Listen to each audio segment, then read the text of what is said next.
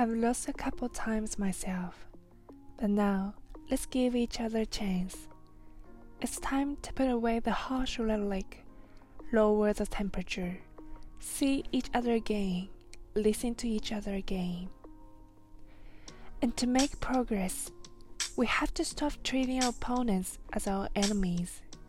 They're not our enemies. They're Americans.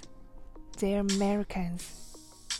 The Bible tells us to everything there is a season, a time to build, a time to live, and a time to sow, and a time to heal. This is a time to heal in America. Now this campaign's over. What is the will of the people? What is our mandate? I believe it's this. Americans have called upon us to marshal the forces of decency, the forces of fairness, to marshal the forces of science, and the forces of hope in the great battles of our time.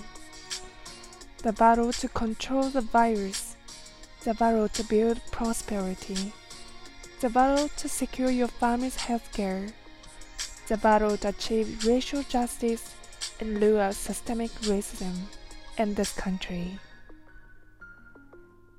and the battle to save our planet by getting crime under control, the battle to restore decency, defend democracy, and give everybody in this country a fair shot. That's all they're asking for a fair shot.